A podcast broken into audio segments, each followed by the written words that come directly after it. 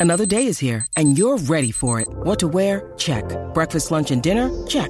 Planning for what's next and how to save for it? That's where Bank of America can help. For your financial to-dos, Bank of America has experts ready to help get you closer to your goals. Get started at one of our local financial centers or 24-7 in our mobile banking app. Find a location near you at bankofamerica.com slash talk to us. What would you like the power to do? Mobile banking requires downloading the app and is only available for select devices. Message and data rates may apply. Bank of America and a member FDIC. When you need mealtime inspiration, it's worth shopping Kroger, where you'll find over 30,000 mouthwatering choices that excite your inner foodie. And no matter what tasty choice you make, you'll enjoy our everyday low prices, plus extra ways to save, like digital coupons worth over $600 each week. You can also save up to $1 off per gallon at the pump with fuel points. More savings and more inspiring flavors make shopping Kroger worth it every time. Kroger, fresh for everyone. Fuel restrictions apply. Hey, this is Jeff Kanew, director of Revenge of the Nerds, uh, having a great talk with Dustin and Zach on $2 late fee. And yes, I know what you're asking yourself. Who the fuck is Jeff Kanew? Before there was IMDb.com, there was Zach and Dustin.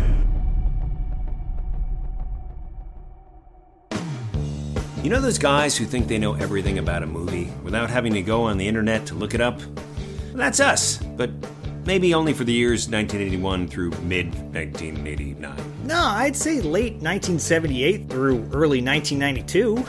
Either way, we know movies, and even more specifically, we know soundtracks from those movies. Yeah, this is $2 Late Fee with Zach and Dustin. This is the podcast where we pick a movie and soundtrack from our youth that we loved and see if it still holds up today. All in the spirit of positivity and togetherness. Thanks for listening. On to the show.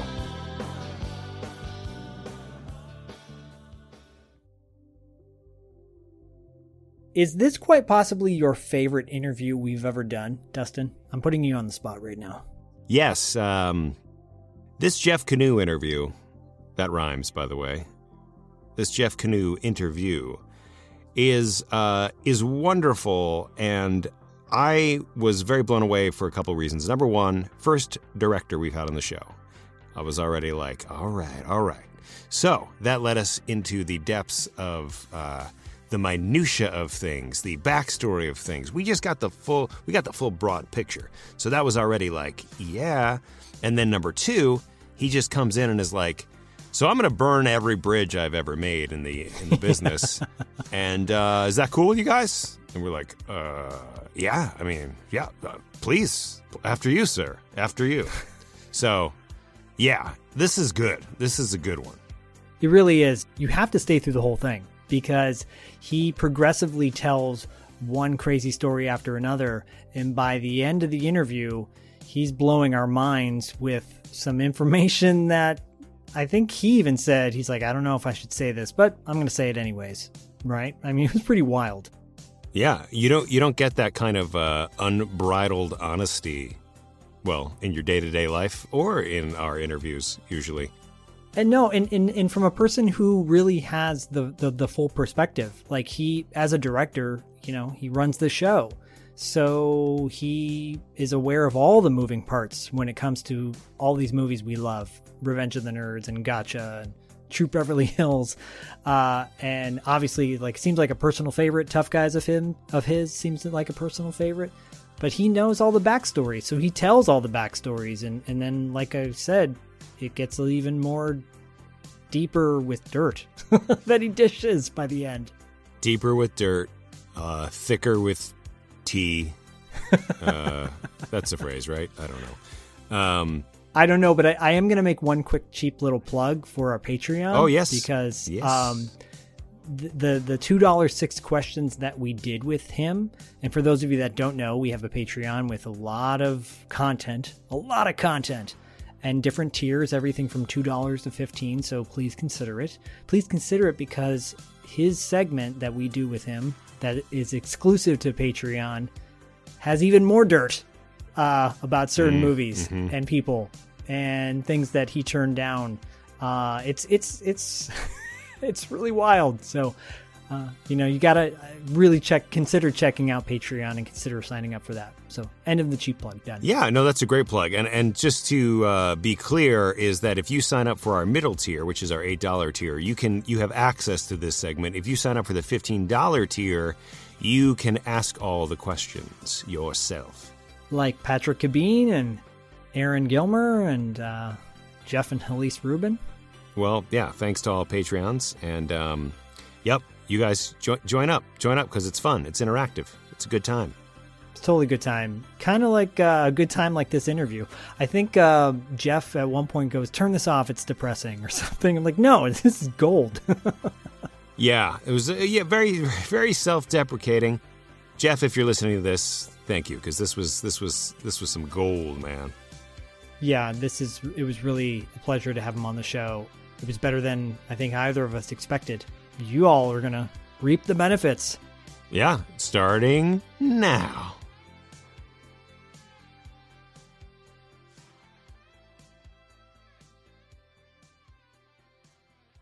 Jeff, thanks thanks for thanks for doing this with us. I do nothing. Oh no, you have, you you do nothing. We are we are set. Ten years of doing nothing. So okay.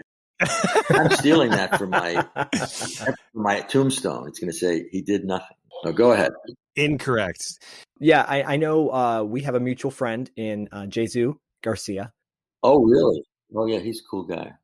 I mean, he's he's he's evolved. He's evolved from a a good looking bratty guy to a s- sort of more imposing uh, semi guru. It's a great description of him. Yeah, like when we were making Gotcha and he was new and somebody you know brought him in and I thought he was great. We'd be in Paris and every time we start to roll the camera, it would be like, Nick, where's Nick? Where's Nick? And he was always chatting up some girl. Oh my god! But he he did a great job. Sounds about right. I believe it. You know, before we get into any of that, because we definitely want to talk about Gotcha and your your your body of work, uh, you have the distinction of being our first director on our show on two dollar late fee. Well, that's great. And just just yesterday, I found out because somebody sent me some kind of a internet posting that of all the comedy directors of all time, I'm number 111. Congrats. That's good luck. Judd Apatow was 19, and I was right behind a guy named Jen Wang, who I never heard of. Hmm. But so there you are. You guys got a formidable first guest. Yeah, uh, we're not familiar with Jen Wang, right? Or Judd Apatow. Paul Mazursky was 96, and he's pretty good. oh wow. Mel Brooks was number one. Well, he's a little overrated. No, I'm kidding. I'm kidding. Kidding. Yeah. My my kids have like badgered me into writing a memoir. So I've written this thing, and I, I couldn't figure out what to call it. Uh, my son wants me to call it a certain thing because he said I I said this once, which is I'll burn that bridge when I come to it. Oh, Uh, he thinks That's that's really the story of my Jesus. That's really good. and the other and the other alternative title was "Who the fuck is Jeff Kanew?" Because that that seemed to sum it all up. to me. So, once upon a time, I had been making movie trailers and successfully in the '70s, and I did quite a few things for Robert Redford, and I got to this point in, in my trailer making life where I was feeling burnt out and feeling like uh, I'm, you know, I'm, I'm it's not really what I wanted. I wanted to be like somebody. I didn't just want to be a, a, a trailer guy who makes money. Hmm. So I was just kind of on the verge of stopping doing that and making a movie. And I made this film, uh, a uh, low budget drama. Rex Reed called it the grimmest reaper of them all. Ooh. And then nobody nobody wanted to distribute it, and it was, it was kind of very getting a lot of rejection, and it was depressing. And then uh, Redford called me one day, and he asked if he could see it because he knew I had done it, and Hal Holbrook was the star, and he was actually thinking of using Hal Holbrook to play the lead in Ordinary People when he directed it. So he wanted to see Hal's work. So I sent it to him, and uh, he didn't. He's he was you know, sort of slow to look at it and get back to me. I figured he wasn't going to even watch it, but one day he calls me, and this was kind of right, right after a couple of things had happened, losing actors, whatever, and not getting distribution. And he said, uh, we were talking, and he said, "Hal Holbrook, I he he did a good job in your film, but I don't think he's right for my film." I said, "Okay." I said, "You know, I read that book, Ordinary People. I, I really I think it's great." And this was going to be his first directing thing. Yeah. And he said, "Yeah, I love the book. We have a really good script." And I said, uh, "Are you going to cut that in?" And I lived in New York at the time, and so did he. I said, "Are you going to cut that in L.A. or New York?" And he said, "I'd like to cut it in New York, actually." And I said, "I've got a great editor for you." And he said, "Who?" And I said, "Me." because I had edited trailers and I had edited my movie and, and one other thing. So I was totally experienced editor. So he says, Really? I thought you wanted to be a director. And I said, Well, no, I'd love to edit Ordinary People. I really liked the project and I'd love to do it. And he says, Okay. And a few minutes later, I get a call from the producer, Ron Schwary. And he says, Is this Jeff Kanew? And I said, Yeah. He goes, Who the fuck are you? And I said, uh, I said, I, I, have done a lot of trailers for Bob. He goes, why is he saying he wants to hire you to edit Ordinary People? You, do you know who we already have? Who? Sam O'Steen. He cut The Graduate. He cut Rosemary's Baby. He's great. Why does he want to hire you? Oh my God. Yeah. So that was, and that was the end of basically of that conversation. But he and I ended up being friends and working nicely together. So, but, but I always, who the fuck is Jeff Kanew always stayed in my mind because I asked myself that. So hi. Next. But uh, what have you come? What's what's the answer? Yeah. What's the answer to who the fuck is Jeff Kanew? Yeah. Well, Yeah. What having, have you come up having with? Having written this this 300 page memoir, uh, I think I'm going to go with my son's title. Uh, I'll burn that bridge when I come to it. And I wrote I wrote that, and then I wrote a memoir by me, and then I wrote a memoir by Jeff Kanew, his own worst enemy. And I thought that would be good on the cover of the book. But then I thought, and you know, unless you really know somebody or have heard of somebody, all these things don't even matter. It's so anyway. What I what I am is I'm a guy who started out lower middle class guy in Long Island. Uh, no dreams of being a filmmaker at all. Watched a lot of TV. Uh, as I got older, I started to want to be a rock star. So I had, was writing some songs, and I had a couple of bands, and that's really what I wanted to do. Uh, and the peak of that was in 1963. Uh, we auditioned for and played for a summer at a place called the Cafe Wha in Manhattan, where a lot of people who got really successful were playing, like the Mamas and the Papas started there, and Bob Dylan played there, and Hendrix later on. And uh, the, the comedy star of the first week that we played was a new guy named Bill Cosby. And then he Mm. left and became famous. And then the next, the next comedy guy, or later that summer, there was another new guy who nobody ever heard of called Richard Pryor. And so all these guys started there and became stars, and we played there and went nowhere. Uh, and so I, I got a little frustrated. And, and then, like all bands, the band broke up. They, we, we, we auditioned to play at the 1964 World's Fair, and we got hired. And my bass player, who was kind of a budding Charles Manson, said, "I quit." And I said, "Why?" And he goes, "Because we suck." I said, "But we just played this whole summer here. We don't suck that bad." And he said, "Yeah, we do." And he would. So the band broke up. And then for the next few years, I oh man. still tried being a songwriter, you know, make, knocking on doors in the Brill building in 1650. At one point, I had a, I, I'm telling this a little inside out, but I, I got a, a record contract from a small record company. The A&R guy was named Jerry Landis. Short, nice guy. Played me a couple of things he had produced. I thought they were pretty good. And then that band broke up that, that got the recording contract. and then when we were auditioning, yeah. they used to have a thing called Hootenanny, where, where you audition on Sundays to maybe get a shot to play at the Cafe Wha. So our audition was on a Sunday at their Hootenanny. And I'm standing online with my guys waiting to go in and audition. And there's a guy right in front of me that looks familiar. And he turns around and I realize it's Jerry Landis. So I say, Hey, Jerry. And he goes, Hi. I go, Jeff Kanew. He didn't say who the fuck is Jeff Kanew, but he said, uh, refresh me. I said, you gave me a recording contract last year. I said, oh yeah, yeah, you write the songs, right? Yeah, and the group broke up, right? I said, right. He said, I said, this is my new group. He goes, I, I, he says, and anyway, I'm not using that name Jerry anymore. I'm using my real name, Paul Simon.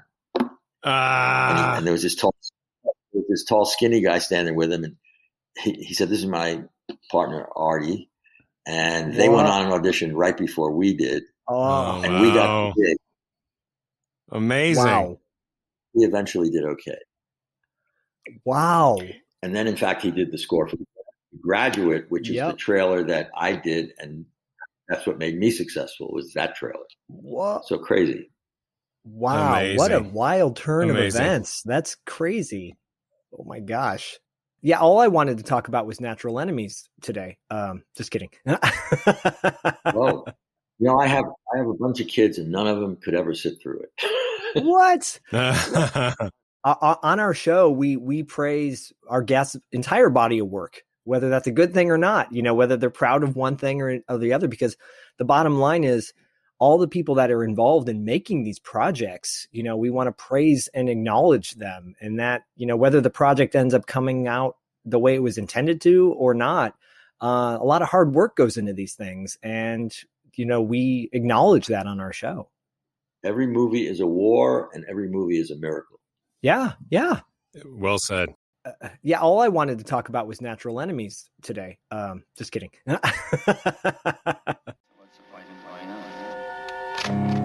Powerful, thoughtful, sensual, suspenseful, dramatic. Is that what you want? No, I don't. Erotic, hypnotic.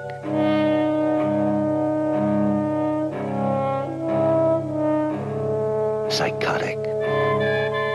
We'll be dying in our own home together. Which is better than what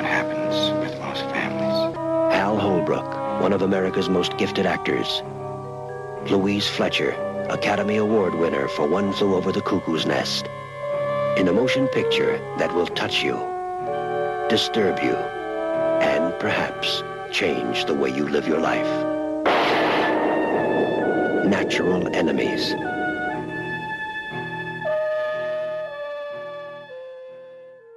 Uh, Natural Enemies, though, oddly enough, that movie came out just the way I intended.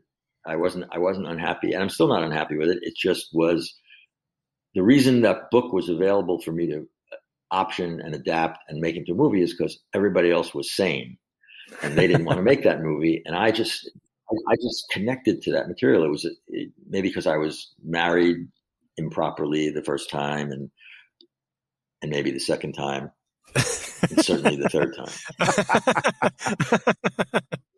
Anyway, so I made, I made this film, and, and the film was about a guy who is kind of successful and very feeling very alienated, and even though his business was successful, he feels empty. And the the flyleaf of the book was his first speech, where he's standing at six o'clock in the morning at his bedroom window, and he says, "I didn't sleep at all during the night. At least I didn't know if I was asleep or awake or lost or dead." But as I stood at my bedroom window that morning, I knew that when I came home that night, I was going to load my Remington rifle and shoot Tony, Alex, Sheila, Miriam, and myself. All men think of killing their families. Some do it. Some because they have no truth. That's how the movie begins. Great. I mean, I thought that everybody's going to want to relate to that or at least understand what's going on. And, and, you know, occasionally people do that crazy action. So I made the film true to the book. The, the novelist loved it because it was very true to the book, and uh, a couple of critics liked it, and most of them said, you know, why why did anybody make this movie? Why do we need to see this? It's depressing, which it was. Mhm. But then, always, always tell me to stop if I'm babbling. and no, no, going no. Please, please. Keep, Uh, when I when I No, no. Okay, so I worked on I worked on Ordinary People in in Chicago area as the editor, and the crew was all from California, and they heard about I had done this movie, and uh, it, it opened and died in two weeks in New York, and it was going to play for one week in California, and they said, "Can we see it?" So I got a print and I showed the crew the movie, and they said, "It's really an interesting movie, but why does he have to kill him at the end? Why can't he not kill him at the end?" Mm. And I thought, well, you know, my original instinct was that, but then Hal Holbrook, when he signed up to do it, which he did, he said to me when he called me one day and he said, they must die at the end. I just left my wife and he has to kill him at the end of the movie. Yeah. Hal and I made an agreement that I said, look, let's let's shoot it both ways. You know, one version where we find out that you know, Louise Fletcher, who played his wife, who had just won an Oscar, that she talked Yep. you out of the idea and you walk back into the house and that's the end of the movie. You, and we realize that you're not going to do it. Or we stop short of that and we hear a news broadcast that says, tragedy struck in West Reading, Connecticut tonight. A man killed his family and himself, blah, blah, blah, blah, blah. So by the time I finished making the movie, I kind of agreed with Hal. Yeah, they have to die. And, and, and even the, the novelist, I asked him why you had, because he had two endings in the book. I said, why do you have two endings? He said, well, I wrote it the one way, the, the hopeful way. And my friends, a lot of them said it was a cop out. So I added the Mm. obituary at the end. Mm. And so you have a choice of what you want your ending to be. So that's a little weird, but I, I understood it. Anyway, so I originally ended the movie with the with the news broadcast. So you find out that he killed him. The California guy said, just snip that off, and you'll think maybe he didn't. So I thought, okay. So I took the literally took the print, snipped off that 20 second news broadcast, showed the same film in California without the 20 seconds, and the reviews said uh, a a, uh, an uplifting tribute to the restorative powers of love and communication Ah, amazing. instead of the grimmest reaper ever faced. So there you go. That, I was going to say that did not lead to my getting Revenge of the Nerds. Well, or Eddie Macon's run for that matter too, you know. Uh, Yeah. But you know, the the thing is you're hitting on a really interesting point about this uh this new generation doesn't understand how critical reviews were back then. That a, a review by Rex Reed or or Gene Siskel or Ebert would make or break a movie, you know, and and clearly No, that's true, and it, and it was because it would then trigger because movies didn't open in a thousand theaters back then. They'd opened in you know just in the big cities, and then it would spread out to the suburbs. So if it got bad reviews, the, the studios would automatically cut back on their marketing money because they figured it, it was a bomb, and so the movie would just disappear. Whereas once it started, you know, with Jaws, they would did a thousand theaters, and they could overcome. Even though Jaws was a great movie, it could have overcome poor reviews, but because by the time the people have read the reviews, a lot of more people have seen it. So it was better for the life of the movie that the critics weren't as powerful. Oh, good point. Rex Reed with his swagger. how dare he? Well, I, I, he was okay. I had only only met him once. I, I was working on the the uh, television campaign for Billy Jack, which had bombed when it first opened, and then it was being re-released with new commercials. And Warner Brothers called and said Rex Reed is going to do a, a good review for Billy Jack, and so I got the studio and I shot Rex, Rex Reed saying how much he loved Billy Jack, and at, as soon as we finished, he said, "Where's my money?" Oh, yeah. I mean, maybe he still believed what he said, but he did get paid for that. Sorry, Rex. Well, Mm. It doesn't Mhm. it doesn't hurt when you get a little bit more extra because of it, but uh, but but like you said, th- none of this, well, all of this leads you. Everything you do in your life gets you to where you are right now, right? So when you got Revenge of the Nerds, everything had led up to that point in getting that director position. Absolutely, absolutely. I mean, the reason that I got that job was not because based on my work I was qualified for it, although I had done trailers that were comedic. I did, I did a lot of Woody Allen's trailers, a lot of Mel Brooks trailers. So I, I mean, I did actually have a sense of humor, but based on Natural Enemies and Eddie Macon's Run, no one would ever know that. so I was feeling like my my career is dead. And then a friend of mine, and this is the beauty or the ex beauty of Hollywood, a friend of mine calls me and he says, "You won't believe it. I just got hired as the head of production of 20th Century Fox. He was an agent and a producer." Won't believe it. And I said, "Oh, that's great, Joe." He said, "I'm sure I'll get fired in a year, but in the meantime, I can hire my friends to do stuff. So I'm going to send you some it. scripts." So he sent me three scripts. One was one was Bachelor Party. Eh. One was called "Gimme an F" about cheerleader camp. It was awful. And one was this "Revenge of the Nerds" thing, which I almost didn't read because of the title. I thought I don't know what Yep. a nerd is, but it sounds. But then I thought he's the only guy interested in hiring me, so I should at least read it. And plus, he's a friend. I read it and I thought, hey, I get this. You know, my first day at college, I felt like I was rejected by everybody and I would never have any friends. And I understood that. So I called him and I said, I could do this nerds thing. And he said, Well, there's a problem. I said, What? He said, The producers have seen your other two movies and they don't even want to talk to you, but I'm forcing them to meet with you. Oh my God. So I had to fly out to LA. I had to fly out to LA and meet with these guys. And somehow either I did my homework well or we just had a better vibe in person or their expectations were so low that we had a nice long good meeting. And i thought all right i, I think this is going to happen. So then i went back to new york and my friend called me and said how'd the meeting go? And i said uh, it went really well. I you know we, we hit it off. We talked we seemed to see the thing the same way. And he said yeah you made one mistake. I said, What's that? He said, You said Risky Business was a better movie than Animal House. So he had already gotten the report on the meeting. I said, Well, it is. I mean, Animal House was a big hit, but Risky Business is a much better movie. I mean, it's, it's got more texture, Agree. better characters, and it's still funny, but it's Yeah. also, you know, has a point. Yeah, Yeah. it's a story. He said, Well, what kind of, what kind of a movie are you going to make from this script? I said, I'll make the best movie that I can. He said, That's not, that's not the right answer. I said, given that this is a much more comedic script than Ris- Risky Business, it'll be a more comedic movie, but I'd like the characters to be human beings and not a cartoon. Yes. He Yep. said, "What? So, what kind of a movie are you going to make?" I said, "You, what you want me to say is Animal House, sir." He said, "That would be good." I'll tell you what. When I left to come out there for the meeting, I told I was teaching a class at the time. I told my class that I'm going to LA to audition for the ro- job of directing a stupid teenage comedy. And he said, "That's it." And I said, "I said, all right. How about if I tell you that I promise I'll make a movie that I'm ashamed to put my name on?" He says, "You've got the job." there you go. There you go. Star Wars, Butch Cassidy and the Sundance Kid, The Sound of Music. In the tradition of these great films about fighting back against the odds, 20th Century Fox presents another milestone in motion picture history. Revenge of the Nerds. Nerds? Nerds. Nerds! Nerds! What is a nerd?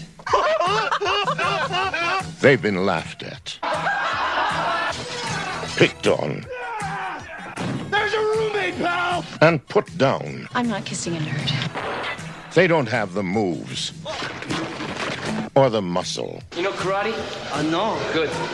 but they've got the brains. I know what we're gonna do.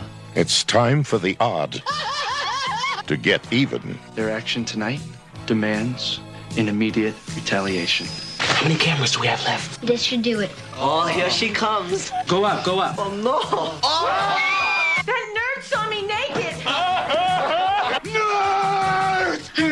all nerds as good as you? Revenge of the Nerds. Their time has come. I drink to that.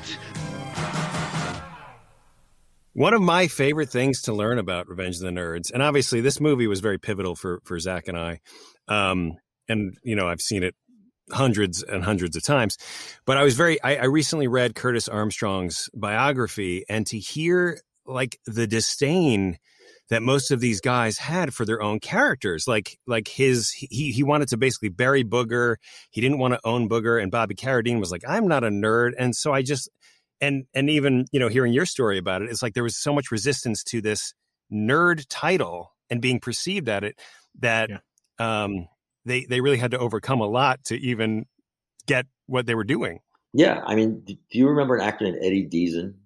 Yeah. Probably. I, Yeah. He was he was he had played in one some movie. I don't know if it was Used Cars or Car Wash or something, and he he had played the the quintessential nerd with the tape glasses Yep. and whatever, and somebody you look at and laugh at, Mhm. and nobody wanted to be that. I mean, Bobby didn't want. Bobby said to me the first time I met with him, he said, "I'm not going to read for this."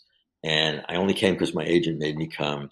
And frankly, I'm not a nerd. I'm probably the guy who would beat up a nerd. So I said, "Oh, okay." So he didn't want the job. Oh Anthony didn't want to do it. He thought it was going to be, you know, a clown show.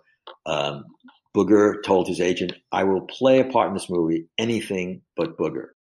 Curtis would not read for Booger until we offered it to him, and then his agent made him take it. Tim Busfield, Right. same thing. So we had this whole cast of people who thought the movie might be a piece of shit, except that I Yeah. swore that we wouldn't do that. and we didn't. And so, and just it somehow miraculously came out, and it was funny enough for people that wanted it to be, and it was also human enough for people to actually not mind identifying with and relating to. So there you go. I mean, that's wild because because that movie is it's iconic. There there there are a handful of 80s comedies that you say when you say what are 80s comedies that you must see and Revenge of the Nerds is always on that list. It's always on that list. And like you said, that this movie is so much more than one particular scene. There is tremendous amount of heart. Every time I do watch it, that's what I take away from it is that we've all felt like outcasts. I feel like an outcast all the time to this day, even sometimes, you know, and and there's something so relatable to that, um, and and beautiful that they're able to you're able to achieve that in in such a in such a lighthearted way. Ultimately, yeah. I mean, the comedy, you know, the silly stuff, the belching contest, and the panty raid, and the the secret video cameras, that was all there in the script, and talked about you know they wear glasses and they and they look like nerds. And what what wasn't as much in the script was the the kind of not love story but the, the relationship story between those two guys. I mean they were really close friends. And Louis and his dad had a really good relationship, even though they both had funny laughs and glasses and big noses. And Anthony's dad had died, and his mother, and he he really cared about his mother. I mean, it was there was a lot of humanity in it and even you know yeah. even yes. Betty Childs in the, in the end. The only the one thing that has seemed to have echoed over the ages about Revenge of the Nerds is in the Me Too era, Revenge of the Nerds is considered a movie about rape. Yeah, you know that right. that he has sexual contact with her under false pretenses because she thinks it's the other guy, and uh, they people think that's awful. In fact, Seth MacFarlane is supposed to remake Revenge of the Nerds um, with what? these other directors because, yeah, and uh, guys called the Lucas brothers. I, at least that's what I've heard or read. Read a lot of comments of people saying Seth MacFarlane will do it and he will repair the damage done by the original movie with all with that mm. rape scene. I don't concur that that Seth would do that because he's a pretty uh, funny and out there guy. So I don't yeah, think he'd have yeah. a problem. But he's pretty blue. Yep. I've talked to a lot of people who really have changed their attitude about the film because of that scene. You know, they think it was awful to do that. And at the time, the actors didn't have a problem with it. Julie Montgomery didn't have a problem with it. You know, he goes down on her and comes up the next scene and she goes, You're that nerd. And he goes, Yeah. And she goes, You were wonderful. That's it. Boom. Great. yeah. yeah. yeah. Yeah. And I never heard a complaint about that back in the day different time too. I mean, completely. You know, uh, you wouldn't hear anything about it then. It's the context. It's the context. It's it's, it's really when you when you you take a, a word or a phrase and you can manipulate it into a way that, to make it seem more harshly. But when you look at it in the context of the film itself, and it all plays together, it all makes sense. We are in such a different time in so many ways, good and bad. Uh, and, it's it's such a obviously a sensitive subject, but this movie is so much more than one particular scene. Like I said, you know, like you said, that's so much more fleshed out. I think when when you when you truly revisit versus just talking about a movie, but actually sitting down and watching it, which I think happens more often than not nowadays. People will watch a clip of something or they'll watch a GIF of something and say, oh, that movie was trash back then, or oh, that movie was a masterpiece. It's so much more than that, you know? I, that's my two cents. Yeah. I'm, I'm even in the, it's funny how movies evolve. I mean, people have often said, you know, at a certain point, the movie starts telling you what it wants to be. Uh, yes. When put the film together for the first uh, first time, I actually had the line producer from Animal House as my line producer because the studio hired him because they were afraid I wouldn't be funny. Oh my god! And he was supposed oh to. Oh my god! First day I met him, it was Peter MacGregor-Scott, and he, we, he comes and introduces himself, and I go, he goes, "I'm going to be your line producer." I go, "That's that's that's good." He's an English guy, a really great guy, and he goes, "I just want to let you know, I'm the spy." but I won't be. I won't. We'll work together and we'll make this movie good. That's all. So all I care about is the movie. I don't care about the politics, and that's how we did it. And he was a great, great partner on that movie. But the, the original script had room for me to put in certain things that I thought were important. Like there's a bullying scene that isn't in the movie anymore. Um, hmm. When the nerds win the talent show, and then the coach sends the, the, the jocks out to destroy the nerd's house, and they do it. I shot that pretty graphically because I thought this is this is reminded me of my high school years, you know, where there were bullies and you, you, they really hit you. They didn't just like, you know, say nasty things. Right. And at, at a certain point, Ogre, I think, knocks Anthony Edwards to the ground outside their house. And when we previewed the movie for test audiences, because that was something I learned from Peter MacGregor-Scott, you have to test a comedy a lot of times because the audience is going to tell you what it wants and where it's bored and where it doesn't mm-hmm. think it's funny. And my first reaction was, I don't want to do that. But once he got me in the, the, the spirit of doing it, it seemed like a gift to be able to do that over and over. And we did that maybe eight or nine times before we ever showed the film to the studio. So by the time we showed it to them, we, we knew what it was. Oh, anyway, at some of those things, they, they, they would love the movie. And then all of a sudden, when that bullying scene came on, there were no laughs after that. They, they mm. bummed them out. And when we took just that out, I mean, they still run, they knock down the fence, they run into the house, cut, aftermath. We didn't have any of the, the, the violent breaking things or the bullying scene. And then the audience was okay. You know, then, then there's a scene where Bobby Carradine is sitting there. He goes, "I'm a nerd. I never thought I was a nerd before, but now I realize I am." And and he goes he goes off to uh, and, and, Anthony goes off to the bonfire to do whatever he's going to do. And so we had this ending where the the uh, lambda lambda lambda guys come in and they stand up to the football players and everybody Anthony gets to make his speech and we had a problem with the screenings because that ending was serious. Mm. And mm. even though the people would laugh, they were supposed to laugh and we got them back. But then they were they were just sitting there kind of thoughtful and not hating the movie, but the scores were like 60% good to excellent. Uh, and then finally, the studio had changed. My friend got fired, and a new, there you go. A new regime came in.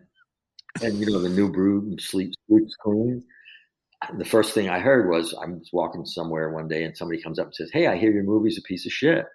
Oh no! I go, "Who'd you hear that from?" Who'd you hear that from? Uh, Norman Levy, the new head of the studio.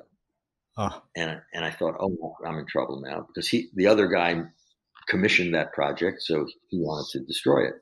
Right. And of course, we had had a couple of good screenings, but nothing great. And then, in order to justify burying the movie, because they were going to advertise it, that movies had started to open in lots of theaters, and they were going to advertise it during the uh, Olympics of '64 and spend a lot of money on network television. This was going to be the guy's excuse to uh, cut the budget on the marketing. So he said, "You're going to take it, and you're going to have another screening because your your last screening was just in the '60s, and you got to do one more screening in Las Vegas." And I thought that doesn't seem like the right town for Revenge. No, we go to Las Vegas. We have this screening. You know, they advertise it. People show up, and it got up in the 80s. Wow! So we thought, okay, we're safe. And the, the same guy says that was an aberrational screening. Now you're going to Dallas where we have now we have a movie where the black athletes make the white athletes back down, and it went uh, back down into the '60s. And oh. they did only release it in hundred theaters, instead, but it somehow Trying it stayed it. alive.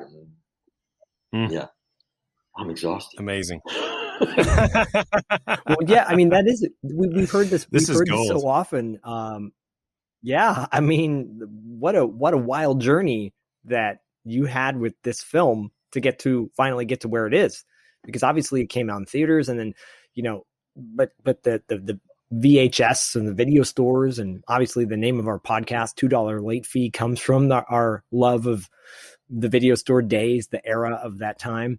And it it, it re it lived on so well because of video sales and video stores and rentals and stuff like that. Absolutely, absolutely. HBO it, it, it somehow it, it, that be, it became it had a chance to reach enough people to become whatever version of a classic it is, and that's great. And after that, the funny thing is, there I had done these two really depressing movies, or not one depressing and one just neither, neither here nor there. And after Nerds, I'm a comedy director, and I couldn't even get seen on a serious film. Uh huh. And Uh-huh. my my took and, and I spent the whole rest of my whatever A list time trying to get back to doing a more serious film, but and I never could. I, I mean, I mo- I got back there eventually by doing a Holocaust film. Let's get back to the Holocaust. Oh my god, it's funny. Is that why Gotcha has um Dustin and I have talked about this with Gotcha. It, it there, there's like a there's the there's a very serious, intense side to Gotcha, and then there's also this very lighthearted, comedic side to Gotcha. Yeah. Now that was that was in the script. I didn't develop the script. It was written, and the producers had it, and then they hired me to direct it. But it, that was always there. The the double edged sense of it. The beginning was funny, and then he gets in trouble with with Sasha, and then the danger follows him home. But there's comedy throughout, and it just somehow it worked. It worked to have both going on. Did, they didn't they didn't destroy each other. They they complemented each other in a certain way. Uh, who knew? You know, and I, I the actors pulled that off, and I'll take some credit for it. But it was in the script too. Well, Jsu gives you a lot of credit for Take more developing credit. his character. yeah. I'll take more. credit. Well, I did. I, I, I cast it, so I'll take. There credit you for go. that. I was just uh, wondering if you're doing anything Saturday night. No, I don't think so. Would you like to go out with me? No. Jonathan Moore is a young man with a problem. You are without a doubt the biggest animal I have ever seen in my entire life. Does that mean no?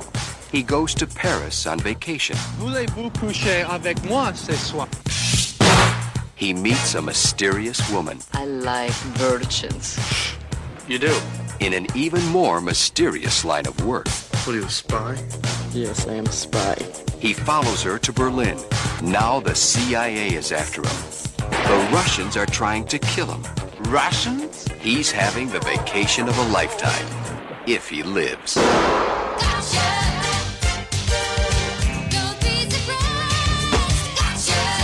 You're a regular James Bond, man.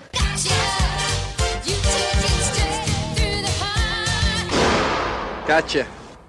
I, I, I, I definitely wanted to work with Anthony because we had such a great relationship on Nerds, and he was perfect for it because he kind of looked like you know the he could have been a, a weirgin.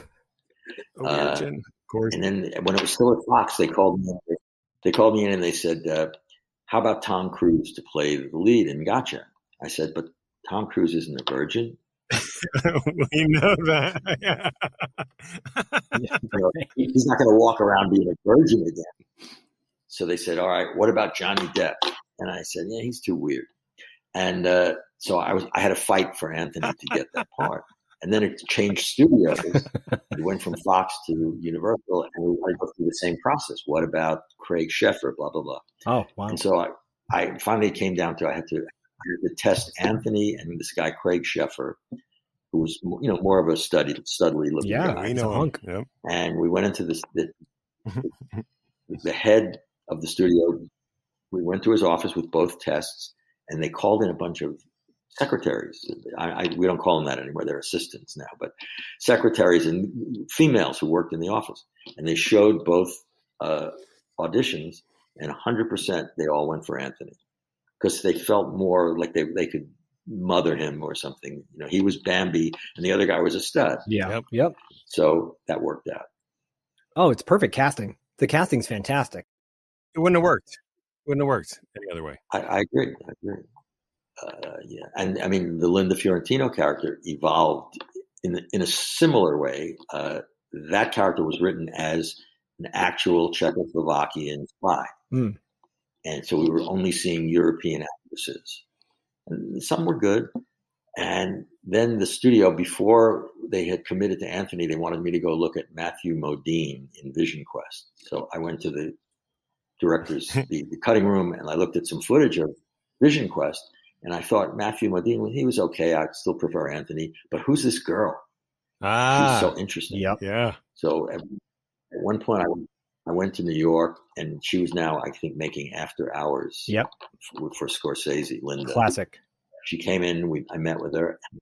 I said, you know, I have this feeling about you, but I'm worried that can can you pull off being a Czechoslovakian spy? She says, I'll come back to, tomorrow or the next day, and I'll I'll let you know if I think I can. Hmm. So she went to a dialect coach, developed the, the way she speaks in the movie, and she read for me, and I thought, I believe it, but I'm afraid that anybody knows that this is, you know, the girl from this movie and this movie faking.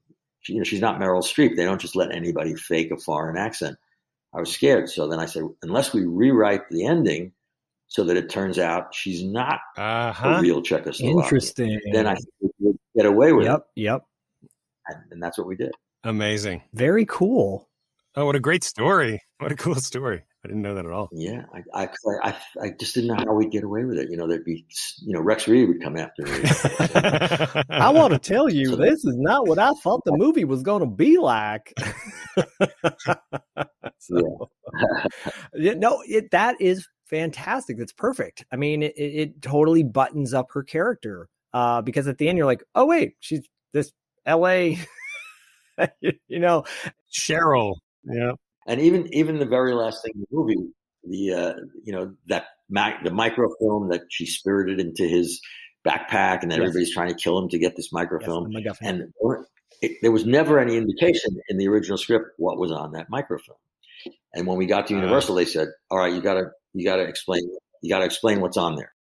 And we went through a number of rewrites to try to, and it was always like it's a bio biological weapon, right, it's a new right. kind of bomb. It's, it's, it's so trite. And finally, we all agreed. You know what's on there? Spy shit, and that's all it ever was. That's all you need. It totally changes it. Yeah, it, that's all you need. That's all you need. Dustin and I did agree that we we wanted to see more of Manolo throughout the movie. That was the only the, the thing we wanted more of. You mean Jsu and you agree?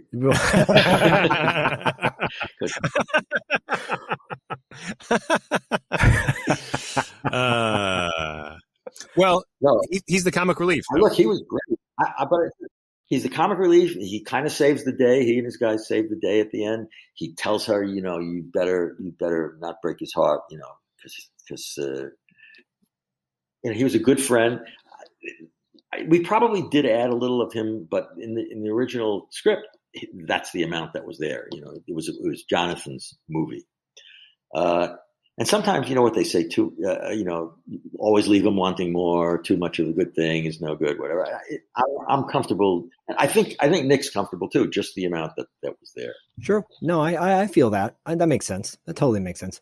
Um, but you know, you were saying that you became this like comedic guy right? This comedy guy, and and you you follow up Gotcha with Tough Guys, which I personally love. Uh, and you got to work with Kirk Douglas again. Yeah, and and that was again, it, it was comedic. It certainly had funny stuff in it, and uh, but it, it was you could relate to these two guys, and there was just there was just enough reality in it and about this fish out of water and you know coming out of prison after 30 years to try and fit into a world where the red hot chili peppers exist. I mean that was comedic and yet real. Yeah totally. Uh, yeah. and and oddly enough the way that i got gotcha was the guy who got me revenge of the nerds joe wizan who was no longer the head of a studio but was now being a producer again. He's the one that found the gotcha script uh, the uh, the tough guy script Oh. And sent it to me, and he said, "Give this to Kirk Douglas. Let's try and make this movie." And that's what we did. That's great. So Joe was the producer of Tough Guy. Kirk Douglas. Archie Long. Burt Lancaster. My name is Harry Doyle. In Tough Guys. They've been in prison since 1956. Now they're out. And things have changed. Men have changed. Women have changed. The only thing that hasn't changed are Harry and Archie. Kirk Douglas, Burt Lancaster, friends for years, legends for life, tough guys. When Kirk and I first met on Eddie Macon's run, uh, we had a little bit of a problem and we got over it and we've stayed really good friends for the rest of his life. I'm glad you did, by the way. I'm glad you did because tough, tough guys wouldn't have been made if that was the case or with cast with different people. Obviously. Yeah, I mean, at one point, oh, this is telling tales out of school. Is that what we do on? Go ahead, please. tell. Tales out of school. That's uh, the new title. So Kirk really wanted to do, Kirk really wanted to do Tough Guys. He sent it to Burt. Burt was a little. I don't know if it was a, a health thing or a patient impatience thing.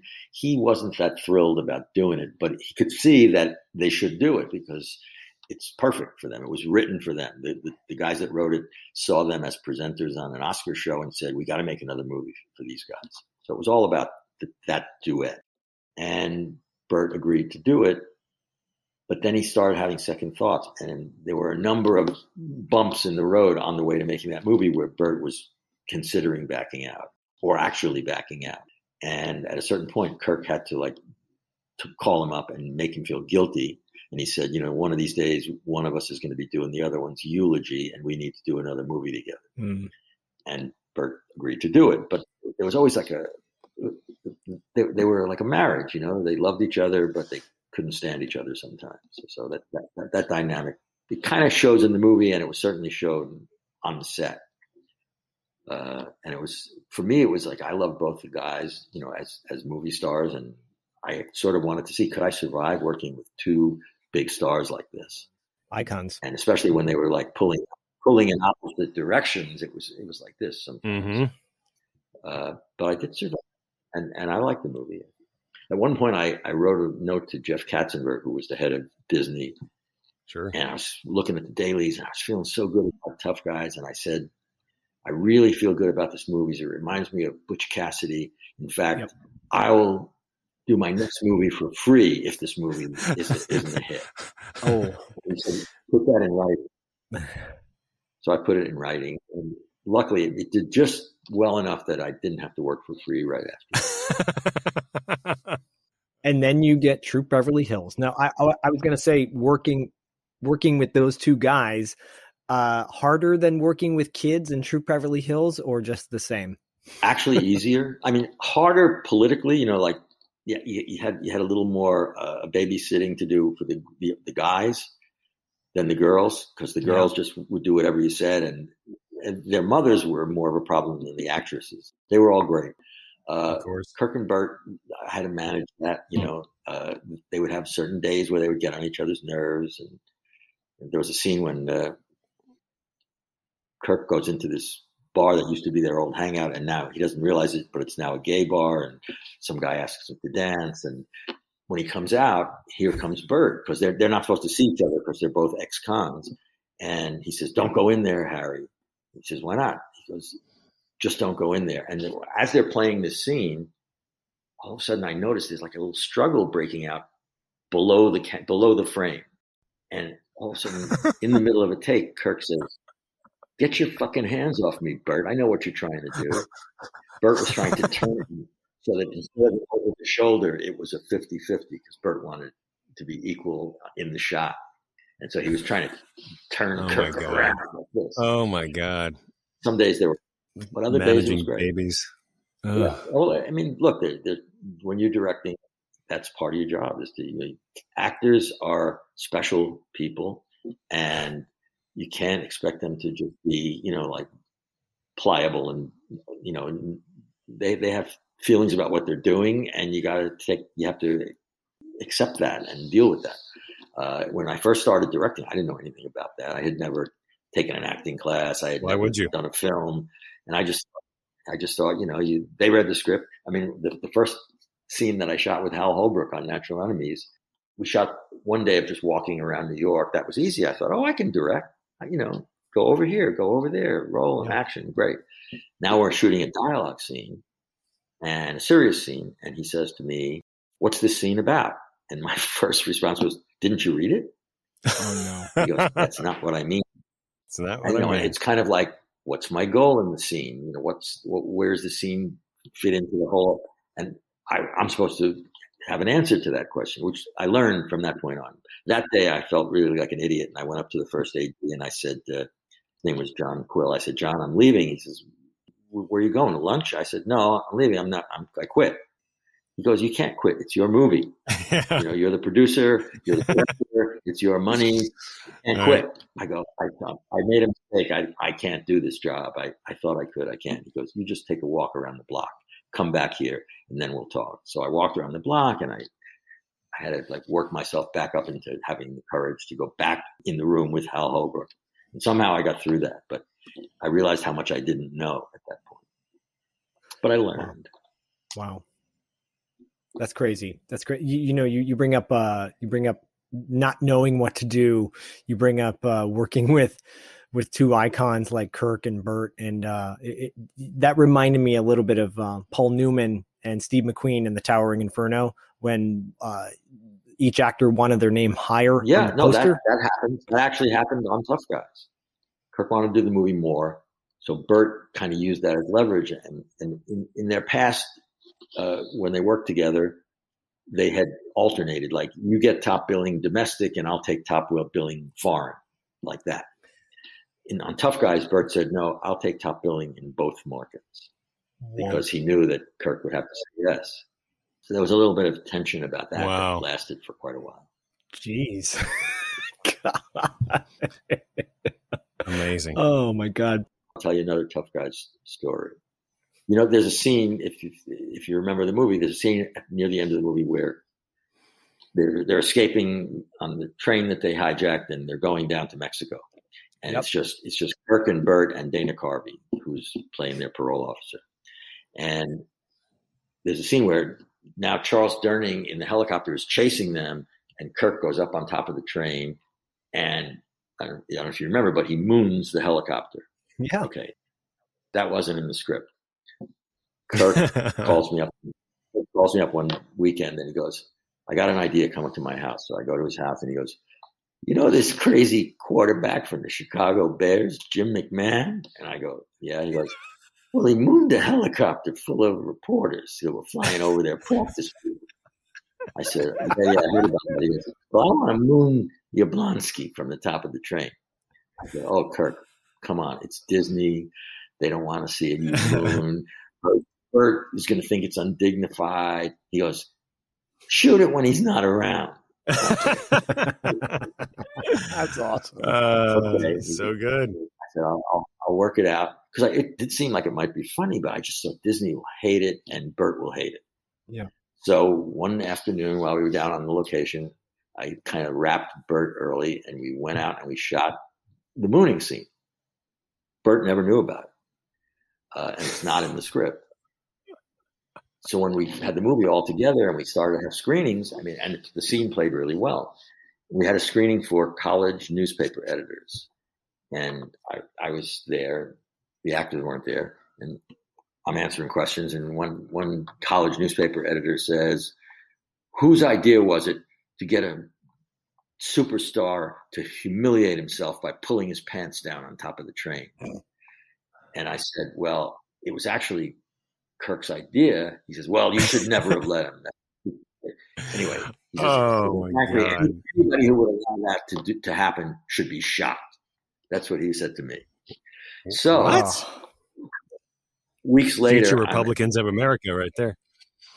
We're doing some looping. They call it ADR, you know, where we replace some of the dialogue. And Burt comes in to do his looping, and I, I had didn't have the same relationship with him that I had with Kirk. I was always a little uncomfortable with Burt, and I was trying to like make him happy, kiss his ass, whatever. We had a few bumpy moments, uh, and now we're at the recording studio, and I say, "Hey, this funny thing happened at this college uh, newspaper screening." He says, "What was that?" I said, "Well, one of these kids raised his hand and he said, anybody who let Kirk Douglas pull down his pants on top of the train should be shot." Burt goes, "I agree with him." and that was that was a that was sort of cold water on that day. Uh, but he did he did he always did his job, did it well. So he didn't like me. And in, in Disney Disney didn't crucify you for it either. So uh. no, once they were that the difference there is you if you go to a screening and it gets a laugh, they love it. If yeah, it yeah. Then well, you, you know, you bringing up Jim McMahon. Oh my gosh, you're bringing up uh, our our era you know, and uh, he was my favorite quarterback growing up back in the day. Just with the headband and the sunglasses. And I remember that when he mooned the the helicopters. That's so It stayed in because it got laughs. It was funny. Yeah. I really wanted to touch quickly on uh, Troop Beverly Hills because, like Dustin said, yeah, that, that's just it's like a fun family favorite of ours, and uh, as well. Yeah, that's another one that that died died when it opened in theaters, and women discovered it on, like you said, on at, at Blockbuster or wherever, and it just lived on and on and on. And then Kardashians had a Troop Beverly Hills baby shower, and not that long ago, well, it's probably years ago, but some group of uh, very talented people they have a thing called the unauthorized musical parody of, and they do they did stage musicals parodying movies, and one of them was Troop Beverly Hills, and I thought, oh, this is going to be awful. And I went to see it; it was so great. I went back to see it five times. It was it was great, yep. uh, and people love that movie. They just do. Phyllis Nefler's life was a symphony of spending. I started my new meaningful life today.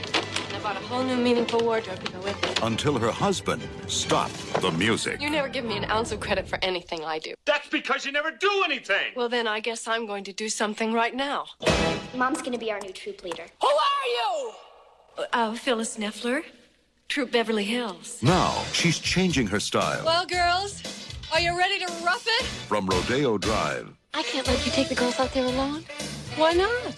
Because you get lost in your walk-in closet. To cookie drives. That jamboree thing sounds fabulous. Mm. My trip is definitely going. What is a jamboree? From room service. Is this what you call roughing it? One bathroom for nine people? Yes. To public service. Today I am here to demonstrate for you CPR. Lie down and open your mouth. Last time I did this, I got more than a patch for it. And from high society. Do you like people to call you dictator or just dick? To high adventure. We'll be fine. We're Troop Beverly Hills. Shelley Long. What an adventure.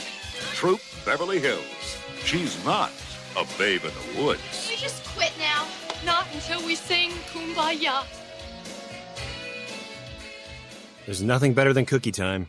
Nothing better than That's cookie right. time. really. One of the things that i love about that movie though is that it really balances you know shelley long. It's like she is this very rich entitled you're not supposed to really like her as the audience as the movie starts and just like her transformation into becoming like her authentic self. It's it's it's just such an underrated comedy for that reason. It's just it's so um it's so balanced. It's so well balanced as far as the character's growth I, I that was in the script that trans transition for her. Um, but if everybody had played things a little too broad, it wouldn't have worked. You know, you, you, Yep. you needed Right. to be a, a, a drama about the marriage between Freddie Nefler and Phyllis and their daughter wanting their parents to be together. And that's serious stuff, you know. And so all the silly stuff on top of that, it, again, it, it, it worked, but I, nobody saw it at the beginning. So there was, I, I, I always assumed it was not a good movie, but I like it. no, I mean, I liked the movie, but I mean, for me, it was, it was like a painful chapter. And plus there's a whole uh, backstory about why I did that movie, which probably you don't know. Do you know that I was the original director of Dead Poets Society? You know that? No. did not did not know that Okay, so after Tough Guys, I had a good relationship with Disney. Uh, they wanted to work with me again. I started developing another project, and we were looking for a writer. And I'm reading writing samples, and I read the script, and I think, oh my god, I love this script. Let's use this writer. And I call. We happen to have the same agent. I call the agent, and I go, "Tell me about this Dead Poets." And he said, "Oh, forget it. It's been around forever. Nobody wants to make it, but maybe you want to work with this writer." I said, "No, no, no. I want to make this movie. This is this could be a great movie." He says, "Well, it's been everywhere many times. Nobody wants to make it." So I sent it out to several people that I thought I had a relationship with, and out of four of them, three of them passed again. And Disney said, "Well, we've seen this before. We don't think it's commercial, but if you make the whole movie for five million dollars, we'll do it." Because I guess that was their figure where they wouldn't lose ever lose money if if the whole package was five million. So I said, "Great, let's go," and we started making that movie Yeah. not to make it too long a story, but there was a question mark about. I found Ethan Hawke and Josh Charles and all these terrific kids, And Disney was really happy, and they gave us a start date, and I hired a crew, and we- we're making the movie. And then the only part that we couldn't agree on necessarily was the teacher. Richard Dreyfuss, who read the script, comes in to meet and says, "I really wa- always wanted to play a teacher. Uh, I like the script. I'd like to do it, but I need the teacher's part to be made bigger and the kids' parts to be made less." And I said, "No, that will ruin the movie. We can't do that." So we shook hands and he left. And then the next person that comes in is Robin Williams. And Robin Williams has read it and likes it and wants to do it. I said, great. And then the studio person that's calling me says, but there's a problem. What's the problem? His manager has a problem with you. I didn't know what that meant at the time. It probably meant that I wasn't big enough director. Um, Okay. so I go to lunch with I go to lunch with Robin and his manager. We have a nice lunch and talk about the script. And I think, oh, this is going to be fine. And as we're walking out, I say to the manager, "It's great that we did this because the studio thinks we have a problem, but we've never met before." And he goes, "We've met before." And I think, Oh no. and the next, and I never found out the answer to this, but the next day, Robin's out. So now I go to the studio and I go, you know, is this a problem? You know, we're supposed to start shooting in like five, six weeks. No, no, no. We're, we love the script. We, we love the boys. We love you. We're making the movie. We'll get somebody. Now, uh, an actor comes in and auditions, and I never heard of him, but I thought he was amazing. And was so charismatic that I, after he read, I followed him out to the elevator just to stand next to him for a few more minutes. And he leaves, and I take the tape and I send it to the studio, and they, they say, wow, this guy's really good, but can he be really funny? And I thought, well, Dead Poets isn't a comedy, but yeah, I think this guy can do anything. Uh, so they say, well, bring him back and have him be funny. So I bring him back. His name was Liam Neeson. Uh, I bring him back, and Liam does an audition. He does a funny audition. He's great. I bring the tape back to the studio guys, and they go, "Wow, he's really good." But I mean, Katzenberg says he's really good, but the guys in the background are waving their arms, like waving off. No, because now it went from a five million dollar movie with no names. Now they want a star. They don't want an unknown like Liam Neeson, so they pass on him. Then I go through the same basic process. With a lot of guys are reading for the script. You know, Christopher Reeve and Alan Rickman and a whole bunch of guys. Oh wow. Makes and uh, and Kirk Douglas actually came in and auditioned to be the teacher. He loved that. He read the script and loved it so much. And Emilio Estevez. Oh, He- wow. guys, anyway, um, and so I go through the same basic beats with Alec Baldwin. They never heard of him. He's great, and he gave a really good audition. They pass on him. Then they send me a note that says, "We we want you to consider these four guys to play the teacher: Mel Brooks, Albert Brooks, Danny DeVito, David Letterman." David, David Letterman? Letterman.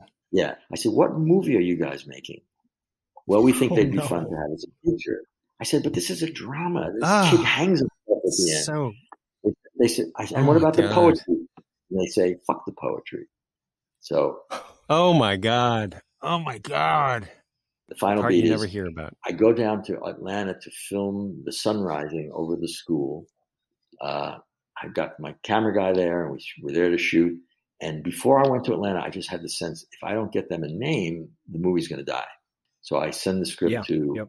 Jack Nicholson, Harrison Ford, and Dustin Howe. Harrison Ford Wow. never heard back. Jack Nicholson passes. Dustin Hoffman, when I get to Atlanta, I get a phone call saying Dustin read the script. Uh, no, Dustin's person, whoever that is, read the script, and Dustin's going to read it tomorrow. The next day, I get a call from Michael Eisner, who never calls me. Michael Eisner says, Jeff, Mike Eisner. What's up? Dustin Hoffman read the script. He loves it. He wants to do it. I said, oh, that's great, but he wants to direct it. So I said, um, um, what did you tell him? He said, well, he's coming to my house for dinner tonight, and he's never come to my house for dinner before, and he's never said yes to anything we've ever offered him. So I took that to mean I'll talk him into it. And then the next morning they called and said, um, you better fly back here. And so I got fired that day. Oh, oh no! Oh man. Oh man. Oh, That, that was tough. And so the reason I did Troop Beverly Hills is I thought, well, I, clearly my stock is pretty low, and I'm expendable, so I got to have another hit before I I can, I can be like Yeah. not fireable again. So I heard about Oh, this Yeah. Beverly Hills movie, and I went and I auditioned for that, and I got that. And that's how that happened. Oh my gosh. Oh man, that is brutal. So the question the question is: Are these all chapters of "I'll burn that bridge when I come to it," or who the fuck is Jeff Kanew? Well, Bur- burn the bridge. Burn the. It- that des- bridge deserves to be set on total fire. Yeah, I'm burning some right now because telling mm. these stories, you know, this is such a popular podcast that Eisner's going to see it, Katzenberg's going to see it, everybody's going to see it. Yeah. Yep. I'll tell you what. I tell you what. We we we are we are all about authenticity and and and and truth and uh and but also you know it's these are the stories that need to be told because people need to hear these. It's like the struggles you went through to get to where you are today. You know everything that, like I said in the beginning of this uh, interview, everything that gets you to where you are now matters. Right? It matters whether it was good or bad. Well, it's true. And you, I just got a fortune cookie a few weeks ago that said, uh, we we learn we learn more from failure than we do from success. So I think that's Absolutely. true. It's a very, very wise By the way, between Dustin Hoff, Dustin Hoffman and the fact that my one of my sons is named Justin, so like I'm open to what, whatever you guys say. there you go. There you go. I love it. I love it. I'm actually named after Dustin Hoffman because my aunt went on a date with him when she was a stand-in for Mia Farrow on um, John and Mary. So, um, and I was going to be named Justin up to that point. I'm going to try to tell. So- I'm going to try to tell this one story really, really fast. I'm working with Shelley Long. She gets a call to go go have a meeting with Dustin Hoffman about some project. Oh And so she, shit. she she leaves the set or she goes home that night. The next morning she comes in. She goes, "I met with Dustin Hoffman yesterday." And uh, when I walked in, he said, "So what are you doing?" And I told him. And when I mentioned that I was working with you, he said, "I didn't get him fired." Oh God. that was that was but you did. Well, Yeah. A Can you little imagine? bit. I can't even knows? imagine what that Amazing. what that movie would have looked like with Al. Uh, the, who you wanted to cast sounds amazing, but they used all the kids and they you know every, they because the script was really strong i mean peter weir did a really good job i mean the way the, i only met peter weir once i was walking somewhere and all of a sudden i hear a voice saying in australian accent i can't do it but excuse me are you jeff kanew i said yeah he goes i'm peter weir i'm so sorry I said, How do you even know me? He goes, Well, I saw you on the tapes, the casting tapes with the boys, and I just feel really bad. oh, And I said, Well, it wasn't your fault. Amazing. you did a good job. Jesus. Amazing. Oh God. All right. Well, I love lightheartedness. All right. Well, just just turn, just turn this off. It's so depressing. as as we're as we're as we're getting wrapped up uh and obviously first of all want to thank you for all this time and insight that you've given us and, and, and being flexible Truly. with your time thank you so much All right, guys. All right, cool. Goodbye. Thank you so much, Jeff. Oh, listen, I just wanted to say goodbye and remind you that the good guys always win, even in the 80s. All right. Thanks so much for listening. We really appreciate it. Don't forget to subscribe and give us a four. Is it five star rating? Don't forget to subscribe and give us a five star rating on iTunes. We really. Don't forget to subscribe and leave us a five star rating on iTunes. If you listen to us on Spotify, that's great too. And you can find us on the internet. Don't forget to check out our website at $2latefee.com and follow us on Instagram and Facebook at $2 Late Podcast. We'll see you next time. we did it